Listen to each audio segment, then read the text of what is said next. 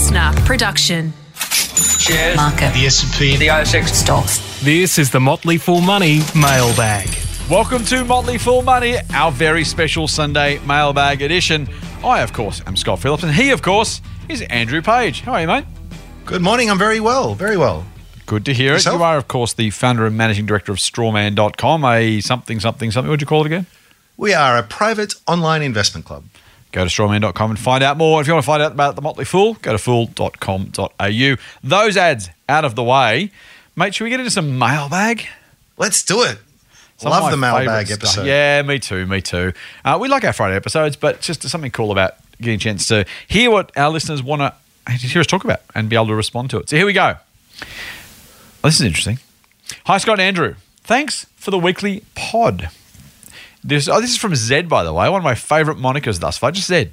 I have no idea who Zed is. So Zed says, Hi, Scott and Andrew. Thanks for the weekly pod. You're doing a great job. I've learned a lot from stocks, share market, and financials in general. The podcast not only provides invaluable background information about what is happening in the financial world, but sometimes we get Andrew's rants as well. And I thought, you said, the, I serves thought you said the ads were out of the way. and that serves a stress relief for everybody. Yeah, I, I don't know, mate. I, I can't control what our listeners think. Oh, also a special thanks to Andrew, who is a real gentleman. He might know what I refer to. Oh, I have to ask. I no. Okay, interesting. The reason I'm writing to you is to ask your opinion about my financial situation as a relatively fresh migrant, now an Australian citizen. Congratulations on your Australian citizenship. That's very cool. Um, I know you cannot give personal financial advice, Zed says, but it'd be nice to hear your thoughts. I suspect there are a lot of other people in my shoes too. As a new Australian, being 40 years old, I have a very small amount in my super account. I'm afraid I will not be able to catch up with others already accumulating super for 20 plus years. This super situation is even more devastating for my wife, who only worked for a very short time before having kids, and she's a stay at home mum in the moment. I am doing salary sacrifice as much as I can, but that does not help my wife much. To be honest, having kids just adds to my anxiety as I want to provide them with a possibility for a good education and, of course, support them as much as I can. I started investing just before the pandemic. That worked out quite well. Well done. Although I only invested small amounts as I was afraid of losing any money. I know I was probably very lucky, in brackets, trying not to feed my ego, and my portfolio is still up, but overall not by a big amount. I only invested in small cap stocks in minimum amounts. As I was desperately trying to avoid losing money, I've partly sold some of my good performing tech shares at the end of last year. Thanks for Scott's advice that someone who is not comfortable with looking at their portfolio sinking into the red should sell. Taking out the profit, that equals the initial investment. So now, even if my portfolio goes to zero, I won't lose anything. Although I also know that I probably robbed my future self. So from now on, I will not sell anything from my portfolio, whatever happens. My thinking is that the only chance for us to support ourselves at pension age is if I manage to buy and hold some small cap companies that turn to multi baggers over the long term. Or shall I start investing small amounts into ETFs and the compounding is going to do the rest? I know it depends on the invested amount, says Zed. I try to calculate compounding with very small amounts I could contribute in the next few years while my wife is not working, but the numbers are disappointingly small, so I have not started doing that yet. Please let me know your opinion. Am I on the right track or is there a better strategy to follow? Sorry for the long email. Thanks and full on from Zed. That's such a great question, mate, and such a, a, a really specific set of circumstances that we can't, as you know, Zed, give personal advice, and thanks for acknowledging that. Um, but it's a, but it's a good question, mate. So, 40 years old, not much super, just started investing, one income, want to help out the kids. It's kind of a really kind of crucial crossroads in, in, a, in a life, let alone a financial life, right? It's that sense of what do I do that's best for myself, for my wife who's not working, hasn't got much super, for my kids. Uh, and then the investing kind of overlay of, you know, I'm kind of freaking out about losing money here and that is suck if I lost money. So now what do I do? So much good stuff there in the question. What would you say generally to Zed? Yeah, yeah. And apologies, Zed, if I I, I missed the uh, reference there. You know, if it's any consolation, I can't remember what I had for breakfast. Tends, tends to. So I do apologize for that. But um, uh, firstly, you've got to work with what you've got. Every one of us is in a different situation. There'll be people out there who inherited ten million dollars off a Yeah. long lost, lost uncle, and there'll be other people out there, you know, barely able to save fifty bucks. So you've Yep. you, you've got to work with what you've got. Um, and I- I would say one of the things that stood out in the question there was, well, you know, with given my situation, do I need to sort of chase these multi baggers? And I, Yeah. I'd be very careful with that. I get the urgency, um, but at the same time, the, the greater the risk you take. So there's this old saying, you know, risk equals reward in, in investing. So in other words, the greater the risk you take, the greater the chance for your reward. Um, uh, you could buy a, a really dodgy crypto coin uh, and and 10x your money tomorrow. You know that's incredibly insane risk, but the upside is massive. Yeah. But but it's not a free lunch. You know the the the, the, the very way it's framed, like the, the greater the risk you take, the more the chance that you lose it all. So by by sort of trying to chase, and I know this is not what you're uh, you're, you're doing, Zed, but just to make that point, I would be careful about going up the risk spectrum, as they say. Um, to, to, to try and try and get really really outsized returns. I mean, I look, I, I definitely uh, play at the riskier end of the market, but I just I, and so I'm not saying don't do it. I'm just saying don't do it with with sort of gay abandon, and be very be very conscious. You've got to work extra hard, sort of in, in that space. The other thing I would say is that at 40, you've still got decades, right, to retirement, and uh, you can do a lot, even if it is just a broad-based index, contributing what you can when you can, letting that compound maybe it's somewhere around eight to 10 to 11, 12 percent, whatever it, the average ends up being, will still will still carry you a very, very, very long way. Um, uh, and the, the the other thing that stood out in the question as well was, well, I've taken certain money off the table, so I'm now only left with gains. And I actually hear this a lot, and, and I actually would urge caution with that way of thinking. It's very easy. So I've got nice round number. I've got ten thousand dollars to invest. Some reason I double it. I take my ten thousand dollars out, and now I've got mm. ten thousand quote unquote play money left in the market. Yep. And the inference there, and it's not deliberate, but the inference there is that well, it doesn't really matter what happens to that. Mm. I've, I've got my initial investment back. This is this is all gain. So even if it goes to zero, I'm still okay. That's that's true to an extent, but the way I would look at it is no, you've got twenty thousand dollars now, mm, and and and one of the challenges with long term investing is scaling up your thinking as your wealth grows. We, we touched on this a few weeks ago. You know, I first sort of started, I'd buy thousand dollars worth of shares, and it was, you know, it's like most of my life savings. It was terrifying. But but as as the portfolio grows, you know, you make larger and larger and larger investments dollar wise. But probably the percentage allocation hasn't changed and stuff. You've got to Yes, shepherd what yeah, you have yeah. right now as best as you possibly can. And I think that once you start having a mindset of, oh, this is only profit, this is only play money, it doesn't matter. I just think it's it it will force you to make more cavalier decisions. And I, I would treat every dollar of, of one gains, of wins, as as legit real money that you can take it all out right now. You can double it down all on something else. So you, but but but but treat it as respectfully as you would of the money that you saved yourself. It, it will it will just put you in a better frame of mind. I think. Yep, I think that's I think that's such good advice, mate. Because if you think about so that say that ten grand, right? And so you can double it, uh, and, and you know I'm, I'm going to use some really basic, boring maths here. But you can double your money every seven years if you get a ten percent return. It just makes Yep. my life easy. Yep. So let's say you're forty. Uh, if we go with let's say five doubles, thirty-five years, gets you seventy-five, right? Seventy-five, you've doubled your money five times. Ten grand becomes twenty, then forty, then eighty, then one hundred sixty, then three hundred twenty thousand dollars. Using that thinking, as you say, you've got three hundred ten thousand dollars of play money and ten grand of initial capital. Yeah. and it, it, it, it illustrates, I think, the, the the mistake some people make. And again, I know you're being kind about it and, and, and gentle, and I appreciate that, and we should do that.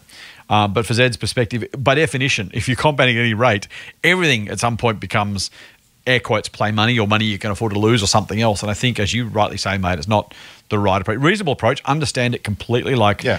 at least I don't risk that. But realistically, you don't want to be risking. If it is a risk, don't risk three hundred ten thousand dollars because you've got you only put ten grand in when you're seventy five, right? That's a long time to wait to risk all that money because somehow it's not real money. We of course know it's real money, and so just be careful. I am impressed though that Zed says uh, he's not going to do that anymore.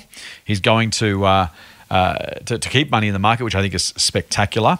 Uh, my bit of feedback, mate, so you've done a fantastic job of, of outlining that. My bit of feedback is I absolutely love the fact that there's not going to sell anything in future to try and take money off the table in, in exactly what you've just talked about. That's great. Yep. I would say, uh, just a little asterisk on that, don't hold every single position forever just because you bought it. So think about your portfolio Oh, size, doesn't yes. out of the portfolio, but Yes. do sell if you have something that's worth selling because there's a better idea or because the business sucks or because valuations got out of control or something else. Oh, so just good keep point. that in mind as well. Yes, excellent. Um, I, I, so Zed, quickly, I agree with Andrew on ETFs.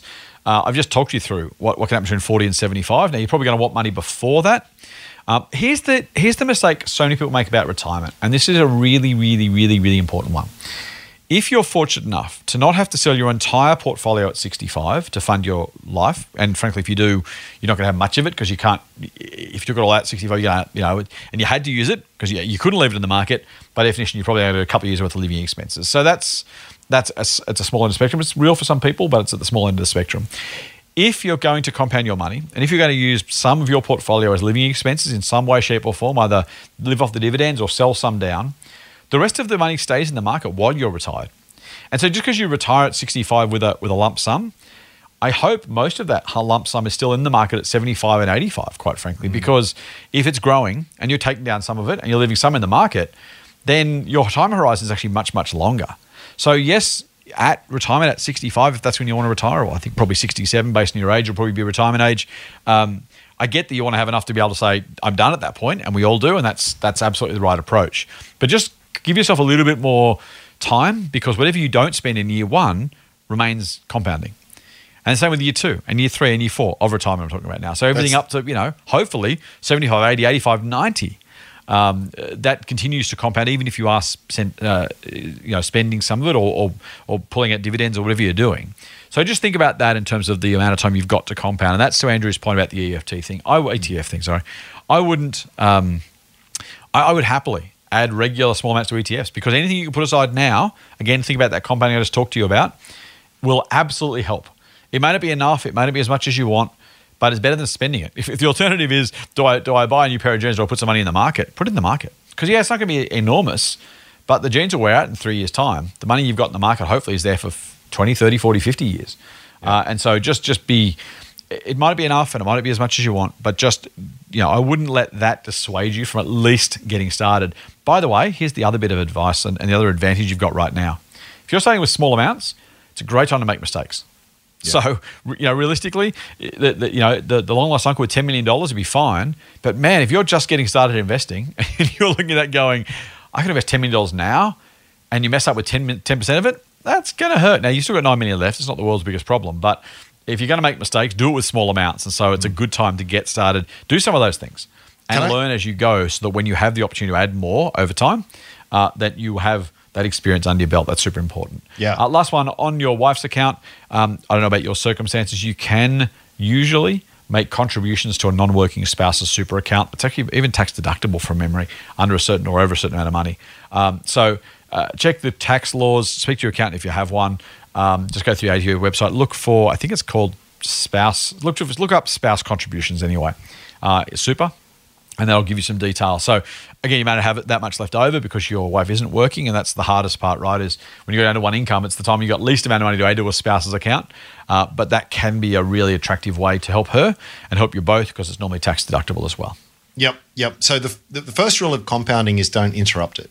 Yeah. And the second and third and fourth rule, like just don't interrupt it. So definitely correct, make correct. that point. The other thing I just wanted to emphasize a bit of what mm. you said there as well is that um, there is no sub when it comes to investing. You can read every book in the world. Uh, we have paper money, play money um, portfolios on Strawman. Mm, so you mm. sign up a free account and trade trade your pants off with hundred thousand dollars in play money. You said that's Rover? well, I just got to got to put a plug in occasionally. but my point is, I'm actually going against against it here a little bit. Is we mm. think it's really valuable, but there's there is no substitute for doing it in the real world mm. because yeah. you just you yeah. do not you do not learn the same lessons when it's play money. yeah, you know, it's like I'm the world's best Gets very real, poker very player. Quick, and when it comes to yeah. play money, I. I, I, challenge you. I will beat you. Put real money on the table, and I'm I'm awful. I am awful. That's right. So that's right. yeah, you do. You I think I think this is this is the difference between yeah. those who get re- really great results out of the market and those that don't. Yeah. Is the ones that yeah. do do largely because of endurance. They just hang around and they make heaps of mistakes like everyone does. They go through bad periods like everyone does, mm-hmm. but they do it and they, they learn those mistakes early and they don't make them again. That's the great thing. The longer you stick at this, you kind of get to a point where you've made all the big mistakes and it sucked and you've lost money. But you know, the, the, the real error in investing is is not making mistakes because that's just par for the course. It's repeating the same mistakes. So if all you can do is just not do that, you you just set yourself up so wonderfully well. So yeah, stick at it. Like it. Mate, uh, let's go to a question from Lee. Lee says, Hi, Scott Andrew. Love the show. and have been a listener since mid 21. Have missed very few since. Oh, you always go back and listen. You always go back, Lee. Uh, apologies in advance if you've answered this question previously. Commentators, oh, this is interesting. I give it out. my comment on Friday. Commentators and analysts such as yourselves often value a company based on annual revenue, i.e., 20 times revenue. But sometimes they value a business on EBIT, i.e., 10 times EBIT. Sometimes EBITDA, etc. Mm-hmm. My question is Is there a type of business or industry or vertical that lends itself to a particular method of valuation? Mm. I understand some growth companies are not yet making money, so valuing it on a profit metric is not relevant. However, if you have a company that is a service business or a retailer or a miner, is one method of valuation more relevant than the others? Cheers, Lee. I did rant a little bit about this on price to sales, but the Yes. general question is a better one than my rant because it's what, when, and how. Oh God, I love it. It's just such a brilliant question. There is no one size fits all approach. Mm, that, that's mm. for sure. Um, I, would say this though, like the, the, the good thing about the concept of discounted cash flow. Let's not get into the maths and the rest of it. Yes. But the, the philosophy behind it is so elegant, and it, it is so. It's it's the only valuation approach. I think that makes sense. And that's mm. basically saying an asset is just worth what it can generate in the future. Yeah. And every dollar that it makes, that's what it's worth. Now, ten dollars in the future is worth less than ten dollars today, so you discount it back and et cetera, et mm-hmm. cetera. Mm-hmm. But that's what it is. So it can be an entirely unprofitable business, but it might be worth legitimately ten billion dollars if in year twenty it just starts gushing cash flow and does for the next hundred years. Yeah. So um, whether it's whether it's you know a mining company or a tech company or anything that- that I think that is always sort of true. Hmm. But you're right. At different points in time, different approaches will make will make different sense. It's a, it's largely a question of taste. To be honest hmm. with you, hmm. I would just say as long as you can sort of rationally support it and it, it does ultimately anchor back on some kind of cash flows. But I mean, gets, I mean, this. I spent a lot of time thinking about this. To be honest, really, what, what is value? I mean, what is value? What I- if I had the Mona Lisa? That's worth something. Yeah.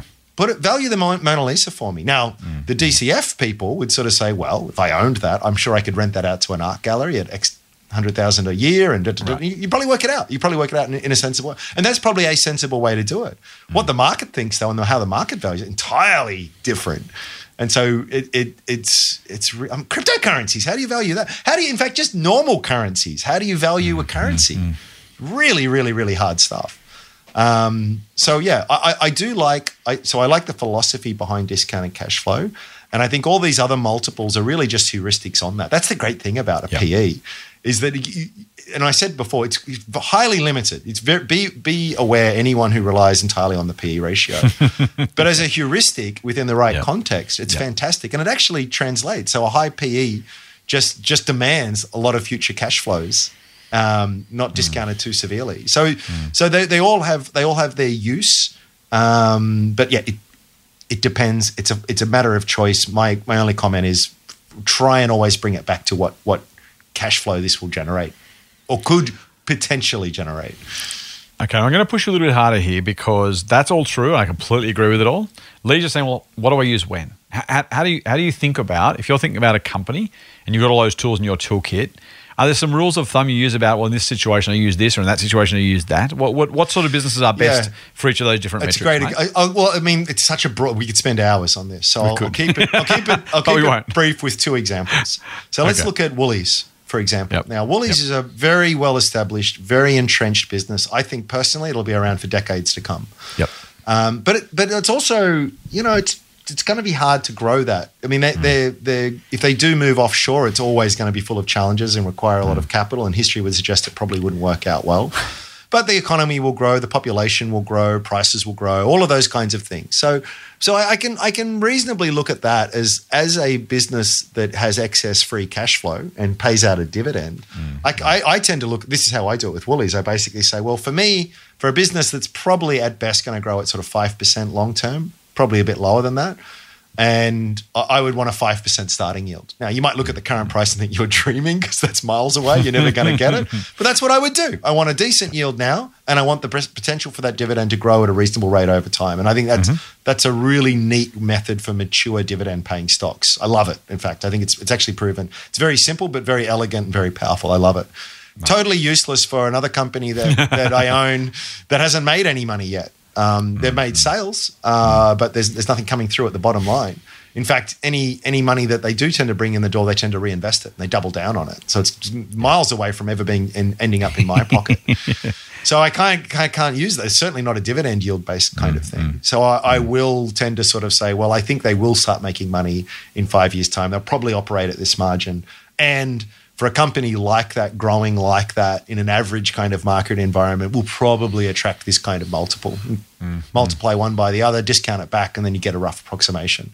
And that'll actually translate to a to a rough price to sales or a price to EBITDA or whatever mm-hmm. whatever you want to mm-hmm. use. But I have to I have to do it that way because I've, I've got no earnings or dividends to value it on right now. That's a very I don't I'm I'm, I'm really tempted to keep going, but it could just go on and on and on. But hopefully that's two broad examples and how you might go about it differently. So How would, I, how would you answer it? Yeah, so look, I think, and this, I, I mean, I ranted about this on Friday. I'm, I'm glad we got the question from Lee because it, it kind of lets us go a little bit deeper into my rant. Um, to your point about so so every every valuation methodology is a well, so this it's a hard one. I just say you could talk about this for hours.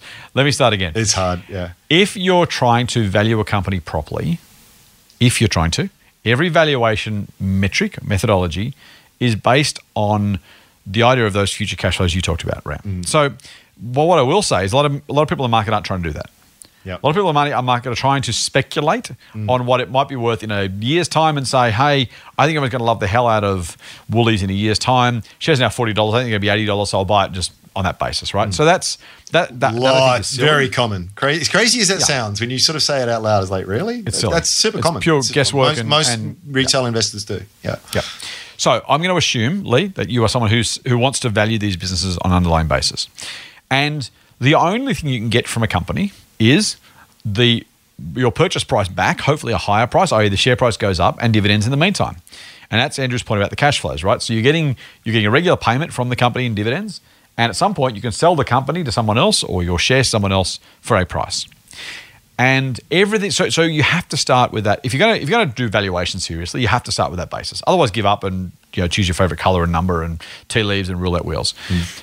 Once you do that, you're in a position where you're saying, right, uh, what I need to do is estimate the future of this business. I'm not even going to say future cash flows, but future of this business in some sort of way that gives you access to that returned capital in either share price or dividends. Now, Berkshire Hathaway hasn't paid a dividend since 1965. So, to Andrew's point about reinvesting dividends, that's completely fine too, because they're using that money to grow the value of the company, making it more more valuable because they're buying more stuff with it. And at the very simplest version of that, you can imagine a business that just simply says, Woolies, when it makes its money, I'm not going to um, pay a dividend, I'm just going to put the money in the bank. The company is obviously worth more money by definition because of that, because it has more money. You know, you get the buildings and the people on the inventory and the cash in the bank, so it's worth more money. So that's kind of the starting point. Everything else then is a version of that. A price earnings ratio is a way to pick- one number and try and estimate how much you'd pay based on the current earnings, assuming that there's some sort of knowable growth rate, which Andrew talked about with Woolworths, right? Just uh, where do I start? What do I get? Okay, that's price earnings. Everything else, price to EBITDA, price to EBIT, price to sales, price to whatever you want to choose, is implicitly, even if never stated explicitly, a version of that.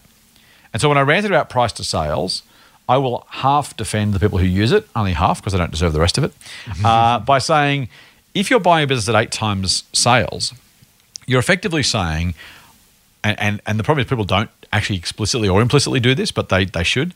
You're saying, I think that this business can grow sufficiently at really attractive economics so that at some future point I'm getting the cash that Andrew just talked about. I'm getting that cash flow from the business. So if I'm paying eight times sales for strawman.com, a wonderful private online investment club, I understand. Uh, I'm buying that because I think at some point, okay, well, eight times sales now, but it'll keep growing at a really fast rate and eventually it'll make margins of 20%. So if I do that, okay, okay that's, that's how I get to a number. Yep. And so price to sales is four steps removed from a PE, but it's based on something similar, which is it'll eventually get to a certain size, have a certain amount of profitability, and kick out enough cash to make it worth paying the current price. Yep. Now, I think that's a very, very, very long putt. And my issue with it, as I said on Friday, is people assume they can answer that question just by saying, oh, eight times is good. Really? Why? And if you can't answer because I think it will grow at this rate for this long and then be this profitable, then you're wasting your time and you're literally speculating, even Yeah, you think 100% you're using right. a, a logical metric. You- you- so, you're- go Andrew. You're, you're 100% right. Um, but but you've kind of and given my retort there in that as well, which is Mm. let's say you and I are having a conversation. I go, Scott, oh man, I, over the weekend I was reading about this company. It's really great, rah, rah, rah. Yeah. And, and, and, and I say, oh, and, and you can buy it on the market now for 10 times sales. Now, that doesn't tell you anything right then, as you rightly say. But at the same time, it, it offers all of the questions that you now need to ask. So we're having this conversation. You're Yeah. going, okay, so you obviously think that this is going to grow very, very rapidly. Well, yes. And you obviously think that this is this is going to uh, you know be cash flow positive in a reasonable point of time. Yes. And you think it's going to be operating at very decent margins. Yes. And you think it's going to maintain a decent growth runway at that point in time. Yeah. But do you know what I mean? It's like, well, yes. Yeah, and if totally. the, if the Yeah. answer to all of that is yes, Yeah. then all of a sudden I've just said price to sales at 10 with all that context Yes. makes perfect sense. Makes Yeah, perfect sense. exactly, exactly. Your point is if you just say, oh, it's price to sales of 10 and other, the average on the market right now happens to be 15, they'll go, that's a very, very different scenario and very, very useless and limited thinking. So there's, uh, we're not a, we're, mate, we're not a million miles away. Um, No, it- not at all. It's just, you're basically saying don't ever rely on that alone, and which, which you absolutely shouldn't. I'm just sort of saying, yeah, it's really limited, but with the right context, it, it can be a useful shorthand. And the more short, the more shorthand the, the, the, the tool, the bigger the, ra- the margin of safety should be. Yes. So if you're saying, oh, I'd pay eight times sales, not eight and a half times sales, you are you are absolutely not you personally, Andrew, but yeah, people that are kidding themselves, they think that's possible. It's got to be like you know somewhere between five and ten times sales is reasonable. Well, and it's literally, I know that's a massive range, but that's got to be because Yeah. the, the the chance that the growth doesn't come in or comes in five years later or two years earlier, or the margins are half or double, you you can't know what the final margins are going to be at all. No, but you've gotta- literally you- a stab in the you know, You've got to big, have a big guess. stab in the Yeah. super dark. Right, Yeah. exactly. Yeah. Exactly. But and it's also worth noticing too. Like you might sort of say, going through that thought exercise, you might say, yeah, price to sales of five, six, seven. That's all in the mm, mm. ballpark. Yep. Well, think of if that company's earning a million dollars in sales. That's right. The difference between a five to sale, five times sales ratio and a mm-hmm. seven times sales ratio is It's 40 massive. percent Yeah. difference in Yeah. share price. It's massive, correct. It's and, and you, you sort of started with this idea of oh I'm being conservative six five six seven something like that and it's Yeah, like yeah, but, but that's that's huge that is a huge exactly. difference particularly going from price to sales of two to three that's a fifty percent difference right so yes yes and, and I guess it's just a it's a such a great question which is why we're spending Mm, so much time on it but I I would sort of say to to finish it up is that don't feel as though you have to settle on a particular method. I, we, we had a pitch from one of our members last week and giving us his take on a value of a stock. And he had he had three different models up there. And then he just, and I kind of, I kind of, and then he sort of settled on something in between. So he's my worst case, best case, and and um, m- best guess. Yep. So, so you can do it that way too. Don't feel as though you have to plant your flags. I am valuing this company in this way. It's like, well, hey, here's here's here's eight different ways I know how to value a company. Let's let's chuck it. Let's chuck some assumptions into all of these and see what happens. so it comes out. Yeah. Where I get excited is when I do that exercise for a business and they all kind of point to value. And you know, that's kind of like mm, confidence has just gone up a lot because I can actually articulate value via different methods. I don't know which is going to be the right one or which one the market's going to sort of potentially settle on or, or trend towards, but it, it gives me protection under various outcomes. If I do that exercise and one says this is like worth twice as much and the other one says it should be worth 90% less, yeah. okay, more thought is needed. And that's exactly right. That, and that's why you've got to just understand the metrics. So I, I will try and answer Lee's question directly. The the more um, understandable and established the business is, the lower down the P and L you should start. Yeah. And when I, what, you know, if you think about a P and L, sales Great at the top, net profits at the bottom. So if you've got an established, known business with a reasonably guessable, accessible, educated, guessable, estimatable growth rate, use PE. Mm. Yeah, that's and, and some sort of ex- expected expected growth, right? So Andrew pointed out Woolies, great example. Um, if you look at a gas pipeline or a telco, even more. Telstra's Telstra's range of outcomes is so small that you can use their profit because it's a reasonably you know guessable, accessible basis for starting. If they're not yet profitable at, a, at, a, at an NPAT line, net profit after tax, but they've got some operating profit, then use that, which is normally EBITDA. Use that and use that as your starting point. Uh, just know the further up the P&L you go, the bigger your margin of safety and the less certainty you're going to get because so much can happen below that line. EBITDA is earnings before interest, tax, depreciation, and amortization. BS Those earnings, in other words. Well, that's what Charlie Munger calls it. Those four things can really vary massively, and you don't get to have you don't get the profit before those things. The taxman doesn't say, "Oh, you valued it on pro- on profit for for tax. Okay, don't pay tax then." It's like no, you still got to pay that tax, right? Yeah. You got to pay the interest bill to the bank. You've got depreciation. If you buy a, a whack and great machine and that's the base of your business, saying it doesn't need to be replaced in five years' time Yeah. is crazy. So the further you go up, the bigger the margin of safety, and the just you need to understand your it's a much much much much less secure basis for valuation. Can still be okay, can still be reasonable. If you bought Amazon at 100 times sales in 2002, you still did an absolutely spectacular job. Mm. But there are businesses that we've talked about on Friday that have fallen 50, 60, 70, 80% in the mm. last three months. Maybe unjustifiably or maybe completely justifiably. But when you can't say, but it's 10 times earnings, that's worth buying. It's like, well, it's still worth something times sales and the profit's still not coming and the market doesn't like them anymore. That's a long way between there and, and delivering a bottom line profit, making some money. I wish I wish we lived in a world where I could just say on a podcast like this, I just pay ten times sales. And, yeah, And you're done. That's right. Yeah, always buy a stock with a P Run, run, run a simple filter. Yeah, that's right. Yeah, yeah. Always use a discount. I mean, it just I'm, I'm not being this. This is what makes it so fascinating Yep. and interesting. It's you know, and and and the way that you construe value. No, even Yeah. if we're using the same model. I mean, Buffett made this point at, at a, a number of AGMs that him and Charlie Mm-hmm. Will will arrive at very different valuation methods for, for, for companies they both know well and like. You know, two of the smartest investors on the planet. Mm-hmm. It's definitely in the eye of the beholder. So that's that's another thing here. You have to acknowledge that just you know what you think, and maybe you've got really great reasons to think that. The market might not ever think that. You know, it's, Mm. Yeah. it's, it's fascinating. And uh, and also one last one, based on the future, not the past. Yes. So yes, yes, price yes. to past sales, price to past EBITDA, price to past earnings. It's it's interesting. It's a data point, it's a starting point. But a business is going to double in the next year, and a business is going to halve in the next year. Shouldn't have the same PE. Yep. Shouldn't have the same price to sales. Shouldn't have the same. So just just make sure you think about the future of the business. This is Andrew's point about this is where the complexity comes in. Anyone can say, "What's the PE for last year? It's X." Okay, if it's under whatever, buy. If everyone's already doing that, the opportunity goes away. Yep. You've got to look forward and say, what is this business going to be? And those who saw a, okay, I'll use Amazon because it's easy. Those who saw a, a spectacularly big future Amazon, I mean, yeah, I'll pay 100 times sales. Of course I will. Absolutely. This thing's going to be huge. Um, others who looked at Enron and said, hey, this looks like a really solid, understandable business that I can happily invest in, got hosed. Uh, neither because they looked at last year's earnings and, and extrapolated, but because they didn't look at the future and say, what comes next? Yep. Yep. Yep. Yep. Mate, What a some- great question. It's really, um, yeah, we, and we've done it both for longer than we should have and shorter than we could have because Yes. it's just so detailed. So Big nuanced. topic. Uh, but one last one actually on this, not just as a, as, a, as, as a transition. Be wary of people like Andrew was using the example for of saying this is how you do it. Hmm. If you got one way of doing it, very, very, very unlikely you're going to get it right. So just just be careful about that whole. You know, if you're in sales, offering certainty is is a great way to make a sale, right? You just should do. That, but use my black box software. Just do this thing. Use that formula. Um, Solve my problem. It doesn't work that way. Exactly, it doesn't work that way. To, to the man with a hammer, everything looks like a nail. And if Love you, you know, so if, if that's if, if the price to sales multiple, just to pick one, is the way that you do it, you're going to use that for everything, and it's dangerous. Yep. And which is Lee's, Lee's question though about when, which is great. So hopefully we've answered that, Lee, over that over that time.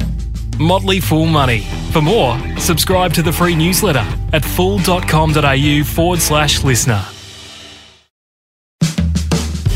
Mate, Justin asked the question. He says not to talk about not talk about Kogan directly, drink, mm, drink. But from what I gather, I own shares in Kogan. From what I gather, the loss of margins has been impacted by the supply chain costs.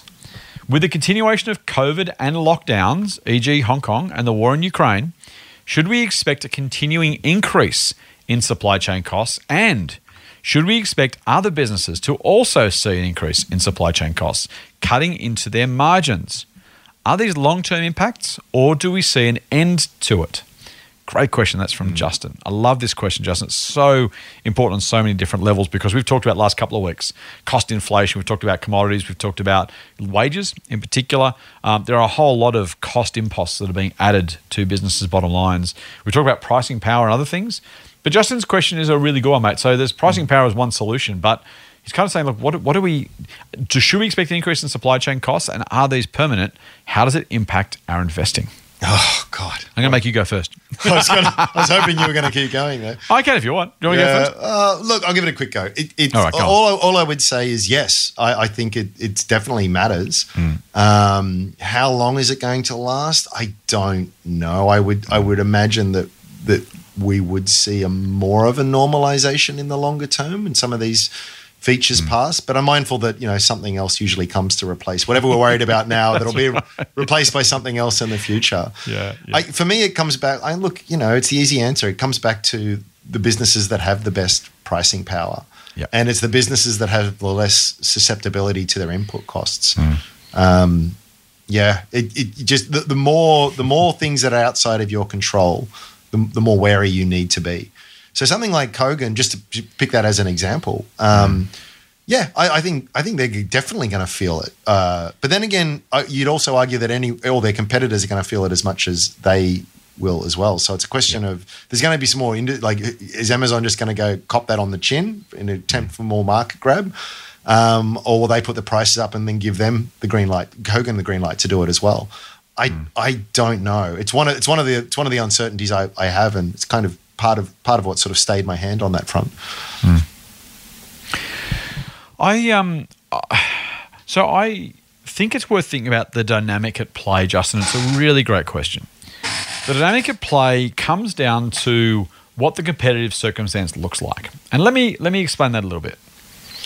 At the moment, I think that most businesses, if let, let, let's assume perfect competition, which it never is, but let's assume perfect competition for, for a second. Woolies and Coles, let's use those two guys. Woolies will sell products for as much as they can, regardless of the cost. And they'll sell it for as cheap as they have to to make the sale. And the overlap of those, so I used to do pricing in a previous life, so I kind of know a little bit about this. Uh, the overlap of those two things is what sets the market price. And if if Woolies is charging too much, or Coles feels like it can make more money by selling a little bit cheaper and grabbing some customers, they'll do it, right? On the other hand, if Coles says "Well, Woolies is charging that, I, I can do that too. They'll put the price up, and the, the market finds an equilibrium at an acceptable level of profitability, given the consumer decisions or the business customer decisions as to whether or not they should buy from that business. Now, let's assume a scenario where Woolies says, I want to make a 25% gross margin, and Coles says, I'm happy with that too. And that's not, a, that's not an unreasonable gross margin for Woolies and Coles. If the costs go up, Woolies are going to do one of two things. Well, three things, I guess. They're either going to put their price up and say, costs gone up, price is going up. They're either, or they're going to say to the supplier, nope, you better put it down. I'm not going to stock your product, which is always possible. Um, uh, oh, sorry, or they'll eat the margin and say, well, I want to, I want to keep this price because it's a price leader. It's a, it's a known value item, as they call it in the trade, and I want to be, I want to show people that I'm cheap on this product. So those are the, those are your three scenarios. In each of those situations, there's a different outcome. If Woolies puts its price up, and Cole says, well, I also want to make 25% margin, I'm going to put my price up too, then you end up with no margin pressure, even though costs have gone up, because there is opportunity for price increase. If they eat the margin, then Justin, to your point, there'll be absolute loss of profit ongoing. Or if they choose not to sell the product, sell something else because they can get a better return on that, either volume or, or margin or both, they'll do that instead. And so, my view of the of most markets generally is that if prices could be brought down already, they already would be. In other words, while most things are priced uh, in theory at whatever the customer can most bear to pay, the competitive dynamic means that they're, they're priced at the minimum margin. I, I've, I've said regularly, one of my favorite lines I've come up with is you're only as profitable as your least rational competitor allows you to be. Do I think Woolies wants to sell nappies for more? Absolutely. Do, the, do I think they don't because they don't feel like they can because the customer would walk? Absolutely. And so you're kind of in this situation where every every retailer is already selling products for the highest price they can get away with based on the cost and based on the competition. So the question you're really asking, mate, is what happens to the competition in these in these scenarios? Because if Kogan or Woolies or Coles, I own Kogan shares, I've said many times, um, if they can't put their price up and have to absorb costs, that's because the competition doesn't allow them to. But I think that's kind of a short term view because that's already true. Kogan would already be charging more for TVs if they thought they'd get away with it, or if they thought the the, the, the financials were, were attracted to do so. Why doesn't Kogan charge another hundred dollars for their TVs? Because they're trying to a grab consumers and convince them they're cheap, and b steal sales from Sony and Panasonic and whoever else in JB Hi-Fi or Harvey Norman, and Harvey Norman shares too. Um, so that's kind of what's already going on. So this is a long way of saying I think the only risk over the medium and long term for higher supply chain costs is if it reduces consumer demand. Because I think the, cust- the, the retailer's going to charge what they have to charge to cover their costs and make a margin. Mm. And if the market was already too competitive to allow that, it'd already be un- unprofitable now. Does that make sense? Am, am I explaining this well enough, Andrew? Yeah, So- yeah, no, I get it. Yeah. so, so I think you know that they will. They'd already be cheaper if they could. They'd already be more expensive if they could. Mm. They found an equilibrium point with the competition that makes sense in a higher priced cost environment. I think they'll find that same equilibrium. It mm. might be dislocating on the way to get there. The biggest issue for me is not the supply chain costs hurting margins. My issue is the supply chain costs hurting sales. That consumers say, "I would have bought." Um, a bottle of tomato sauce for $1.20. I'm not going to pay $1.50. I'm just going to go without. And that hurts the margin of Woolworths. And again, I talk about Coke, but it's easier to talk about groceries. Um, it, that, that hurts sales overall. So if, if your product ceases to be bought in the same numbers because of higher prices, that's when everyone loses. And that's the bit I'd be more concerned about, mate, rather than margins on a retail level, um, because I think those margin pressures are already playing out every single day, no matter whether costs are up or down or different. Because if costs go down, they don't make more margin. They drop their prices. We see it all the time. Woolies have pushed their prices down on their everyday low price program, whatever they're calling it, for years. Uh, my, my Meadowlea margarine is you know twenty cents cheaper than it was in 2018. Uh, they'll- you know they, they push their price down if they can to get volume. The suppliers help fund that, but they're making the margin they think they can make. How'd that go, mate? Yeah. Again, I wish we could just give straightforward answers. I know. it's yeah. the- well, that, yeah, that's right. Why can why can we put a man on the moon but we can't predict the weather? You know, well, the answer is it's hard. It's hard to do that, and that's that's the true answer here. Yep. I, I guess part of what I would do as well when when faced with this, uh, because there's such it's exactly the right kind of things to ask. Is when faced with this uncertainty. My approach is to well, firstly look for less uncertainty. You know, you, you don't. No one's holding a gun to your head with this particular stock. There might be Yep. others out there that it's, it's less challenging on. Absolutely. Yeah. yeah. Um, but but but within that, you, you can also just add these margins of safety. So I, I you, you might sort of look. Here's a really basic exercise. So what Kogan what seven hundred and something million in sales last year. Keep it simple. So uh, I think they'll grow at twenty percent for the next three years. Uh, the sales, and you know, I think you know, given the nature of their business, probably a three percent net, net margin. is pretty decent. Um, I was pre- previously thinking a bit higher, but I don't know, I'm a bit worried about supply chain costs and that. So you know, edge it down, edge, edge it down. And then uh, you know that's three years out. That's you know 40 million in net profit. I don't know. Market probably be happy to pay 20 times that in normal search circumstances. 100 million dollars. Oh, wait a sec. The market cap's now 570. There's there's a very easy articulated line between there to between there and now. Um, is it is it right? well, well, will sales grow that much? Will that be the margins? But but but whenever you're faced with these kinds of uncertainties, build a bit of flex into it. So you, you know, if again, I always think what's really attractive for me is when I can make a case for value with really pessimistic assumptions because I don't know, but but I've really tried to err on the side of caution. Maybe it won't be as bad as I think, and then the upside will be even greater. But even under more pessimistic scenarios, I can still articulate the case for value. So think mm. about it, and if unsure, just pull pull it back and and see if it still makes sense. And if it does, then you've probably got something. Nice, like that, mate. It's a really, really nice way to do it. So yeah, I think I think that's from a valuation perspective. I completely agree. From a supply chain cost perspective, if a business has pricing power now, I, I I don't see any reason for it to change. I'm more, I'm more about new competition or less rational competitors. Um, I'm far, far, far more worried about the competitor response than the cost response because I just I think it's you know that's already worked into.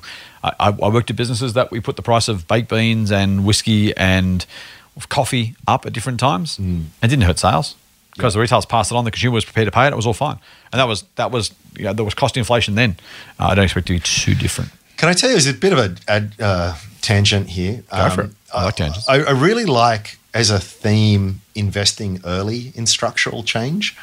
Mm. Um, just expand on that a bit. So, think about the internet stocks in the in the 2000s, Yeah, in the that's right. noughties, you know, and then the sort Yeah, of the yeah. SaaS stocks in the 2010s. These kind of things, you get to a situation where the growth of the industry is so substantial that those competitive dynamics that you're talking about haven't yet come aren't dominant factors because there's just there's just so much demand for these things. There's so many unique solutions, new solutions. Yep, yep. It's not a, it's not a feature, um, and you can do there's incredible gains there uh, to, to be had in that. Where it where it gets more difficult is as those ma- industries mature. It's very much an S curve kind of shape. Mm. So nothing much happens, then a hell of a lot happens, and then not much happens again. And and it's when it's when those chips sort of land and things start to mature that's very different dynamics. Investing in Google and the big US tech companies today is a very different proposition than it was 10, 15 years ago. Doesn't mean they're not bad investments, but I think the way you mm-hmm. look at them and some of the concerns that you might have with them are very different today because it's not a wide open green pasture everywhere for where everyone can kind of win. So I think part of the just just to elaborate a bit on what you're thinking there too. I think knowing where the industry is at, where the business fits within that industry, and how that's likely to sort of grow and evolve over the next five to ten years is, is an important part of, of the thinking. Yeah, we both said before that growth covers a lot of valuation sins, and I think Oh, in that case, so you- true. it's so so much easier to, to to you know get it roughly right if a business is growing. Uh, the slower it's growing, the more precisely correct your valuation has to be, which a is harder slash impossible, and it just it just means that your degree of difficulty goes up as, as a result. So it's a that's an important one. Yep, yep, yep. Mate, a question on, uh, I like this question, on uh, index participation. Uh, Cameron says, a question for the Motley Fool pod. Hey guys, I'm a long time listener. I really enjoy listening while on my Sun- Saturday morning run around One Tree Hill in Auckland, New Zealand. Do you know I've never been to New Zealand? Have you been to New Zealand? Oh, it's beautiful. Yeah, I, like, seriously, it's like three hours that way. I, I, I just have never been. I need to go. I love it. to I need to go back. Yeah. Come on, I'll look you up. I've owned a company, he says, for several years now. It's MA Financial's the name of the business, and have been pleased with its performance, both reported results and share price. Nice work, Cameron, looking at both of those things because they're super important. I recently realized that despite being larger than many other companies in the ASX 200, uh, MA Financial is not in the index. This made me dig deeper. I now understand that to get into the ASX 200, there are three criteria float adjusted market cap, two, liquidity, and three, being listed on the ASX. For the company, clearly three is okay, it's listed. I understand that the founders of MA Financial have some significant ownership holdings, which I'm guessing means it does not meet the criteria one, the float adjusted market cap. And therefore the liquidity in the stock seems to be a problem also. So here's my question. Does the S&P not have the same float adjusting criteria? Because isn't Amazon, Facebook and Google in the same situation? And following on from that, in what scenario would this change for MA Financial? Do the founders have to sell or are there other ways? Great question. Uh, so I don't know this, the, the specifics of it, but yeah, they, they they look for this float adjusted market cap. Float just sort of being the shares that are sort of of- out there and available to change. It comes back to the liquidity consideration as well. Yeah. So I just had a quick look at MA Financial.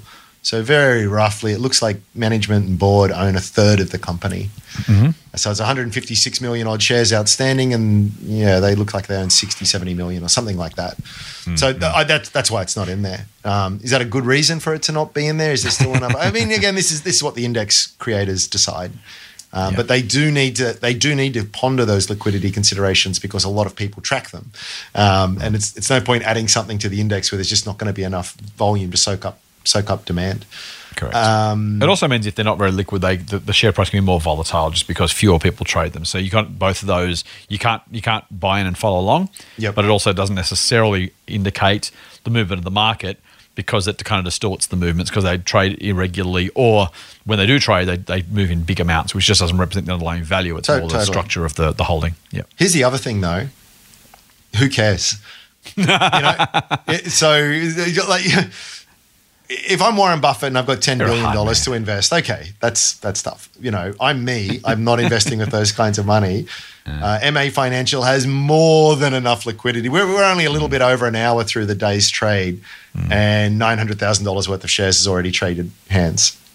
Um, so, you know what I mean? It's kind of like I, I, I, I I know it's just like a, a intellectual question based on curiosity. So I'm not not trying to put anything into the listener's mind here. Yeah, yeah, but, yeah. but I just I feel that these index constituents they get they get a lot more um, commentary than they deserve. Like we, we had we had the S and P rebalance a bunch of indexes on um, indices on on the ASX recently. So you get these announcements saying, "Oh, we've been added or removed." And what does that mean? Is everyone going to sell because of this? I'm like, eh, there might be some short term thing, but it's just really a nothing on a nothing in the grand scheme of things. For me, for me personally, so it's an interesting question, but don't worry about it. Yeah, it is. It is a, a very good question. Um, but yes, I also agree. Don't worry about it. it's it's it's largely immaterial. Um, I mean, yeah, I think I think There are some people who will speculate on the next company to be added to the index and try and buy it. And you know, there's there's some. I don't want to say there's a basis to it because I think it's a waste of time. But you can imagine a scenario where a company gets added to the ASX 200, the index funds have to buy, and a lot of funds have their own self-imposed mandates. We only buy stocks in the ASX 200, and so you can, abs- I, you know, I absolutely understand a, a, a view which is, hey, wouldn't it be nice to own a company with it's kind of a little more, a little more covered? Uh, maybe it's got more buying potential because you know a, a company that only covers the ASX 200 can't buy this in business no matter how much they love it. They're just literally not allowed to because the mandate is to ASX 200 only. So, well, bugger, I guess. Um, so, yeah, I understand. I understand the question, Cameron. And, but to Andrew's point, I don't think it's super relevant. In terms of uh, the S and P 500, just to answer that question, they they have their own specific criteria by index, and it will it will be different based on the market itself and the index and the company. And what I mean by that is, you know, a, a different um, Amazon and MA Financial are very different sizes. So is Facebook, right? So, uh, in terms of this, the sheer number of shares available, the, the the way the market operates too. If there's simply more activity on the US markets, probably, frankly, algorithmic buying and you know computers doing it. But if there is more liquidity, it's possible there are more shares traded even on the same uh, exposed float. If that makes sense. So you kind of got that More that turnover. combination. So it, yeah, it matters. It turnover, right? Exactly. The number of shares sold a day is, is liquidity. So it can be different. Uh, the other thing I would say is that uh, Amazon, Facebook, and Google don't have the same concentration of ownership as MA Financial, and so there's there's that as well. Um, so just, just be just be mindful of that. I just Go, think. I, you, you know I'm not actually familiar with the business, but um, I, I always. John Moelis Australia, I think. Do you remember them? Oh, is it okay? Value value value based fund manager. Yeah, yeah. I'm just thinking though, like all else being equal, if I had a choice between Mm-hmm. a company that had um, more liquidity but very small Mm-hmm. inside ownership, and and and one that was the opposite, so Mm. not as much liquidity and, and free float, but but massive insider ownership, I'm going to go the latter any day of the week. You know, like the, maybe that maybe the people running this aren't aren't super capable or reliable or whatever. I'm not saying they're not, by the way. But you know they're trying. You know they're going to try. they got a lot of their They care a money. lot. They Exactly. care Yeah, a yeah, lot, and I just think it's just. I know. It, it- Yeah. it- I think it does get a little bit overdone as a factor Yeah. to use that as a term. But at the same time, again, all else being equal, I, I would. I really, I really like when management hold a huge chunk of the company. Me too. Mate, um, last one from Chrissy. Uh, it's literally just come in, Chrissy. You've snuck under the uh, un- under the door. What? Under the post, under the something. What do you duck under? Duck under the Uh, whatever. through the gate, later. I don't know. whatever. Yeah, you just made it. You just made it in time. Past the post. Uh, there you go. Uh, Chris says a question for the pod. Amazon has this morning announced a twenty for one stock split. I've heard from some sources that this doesn't mean that a company's value has grown.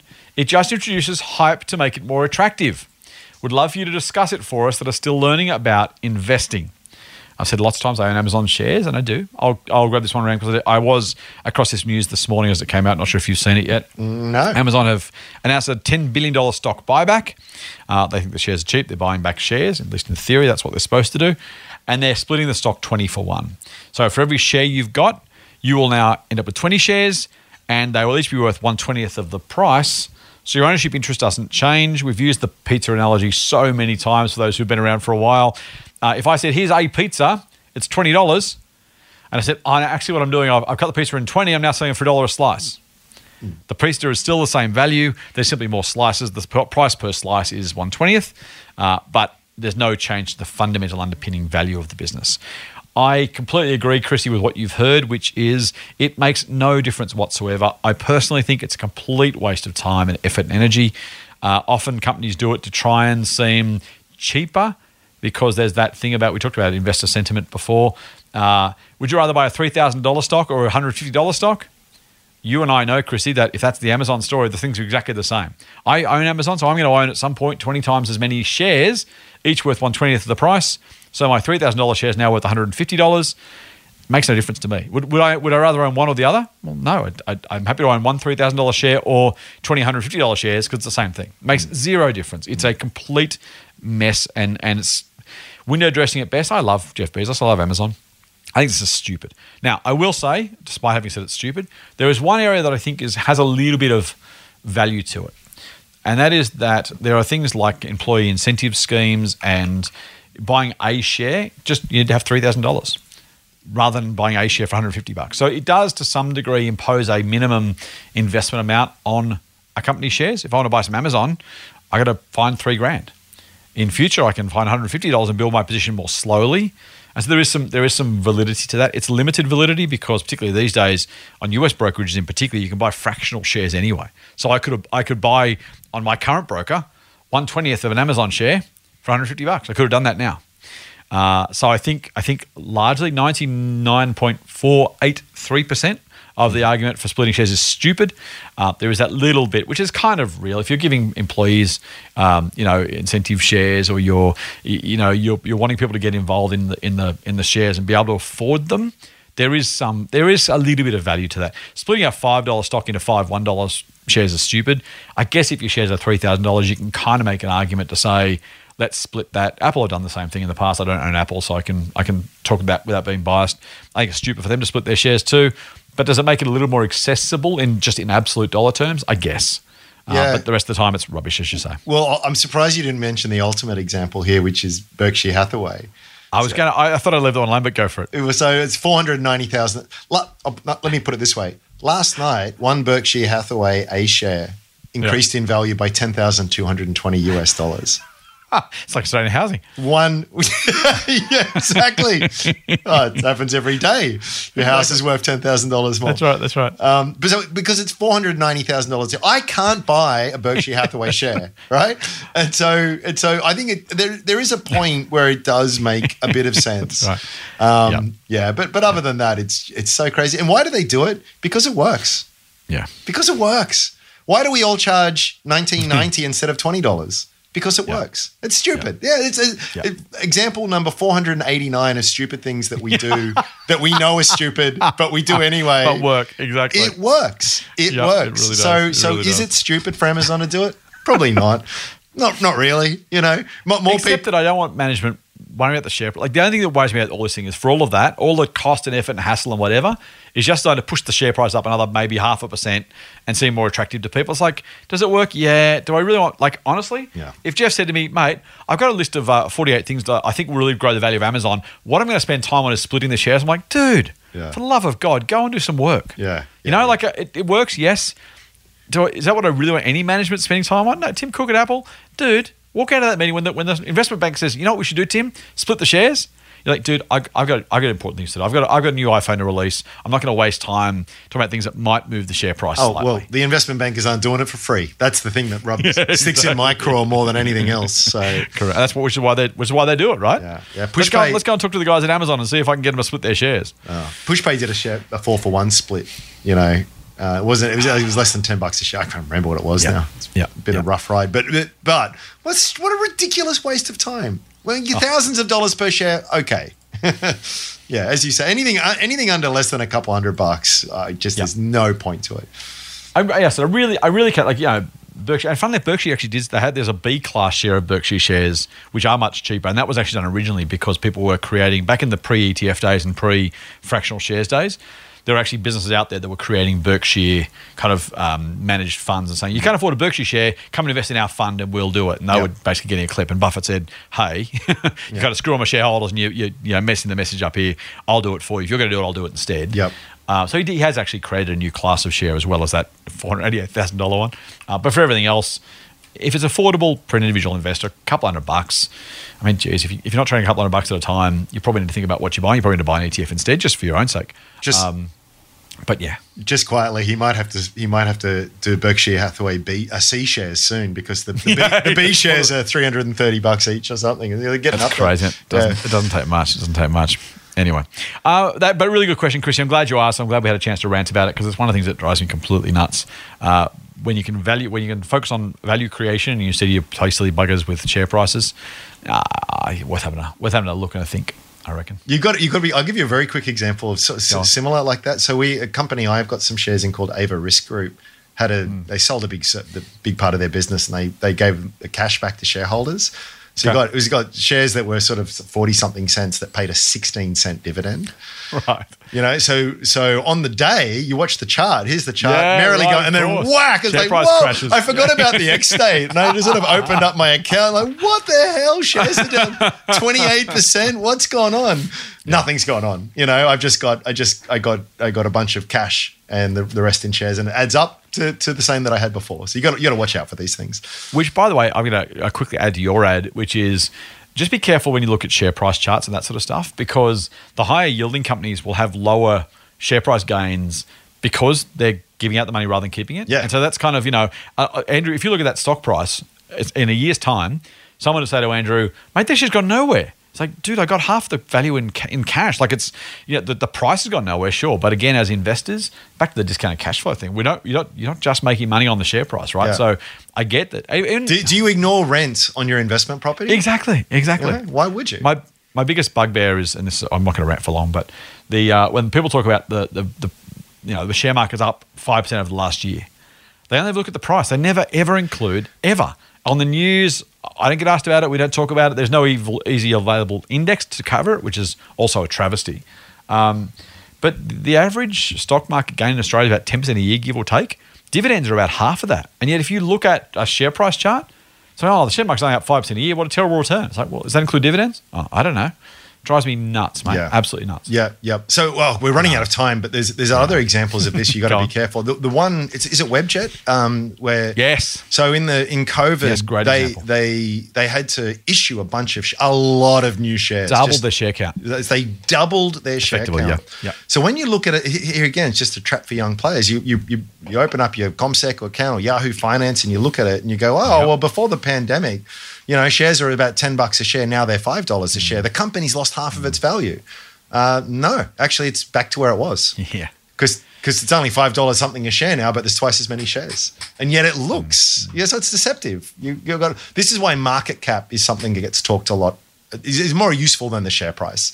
What is the market cap? Just the number of shares times the share. But what's the what's the total market value of the company? A far more useful uh, indicator than, than share price is just arbitrary based on the number of units. Back to the pizza. So true. so exactly, exactly. And with that, we will go back and have some lunchtime pizza this Sunday. Mate, thank you for spending some time with us. If you like the show, please tell your friends. Please give us a five star rating on your podcast machine, if you would be so kind. We'd very much appreciate it. It helps people find the uh, the podcast, and frankly, we'd like to feel good too. So if you like us, we'd like some stars. If you don't. No, we we need our else. Don't tell us. egos massaged. we are nothing if not needy, needy people. but until next Friday, we're going to be needy on our own behalf. But we will be back next Friday with another episode of Motley Fool Money. And until then, full on. See you then. The Motley Fool and people appearing in this program may have positions in the companies mentioned. General advice only. Please speak to your financial professional to understand how it may pertain to your situation. Subscribe to the free newsletter at fool.com.au forward slash listener. The Motley Fool operates under Financial Services Licence 400691. Listener.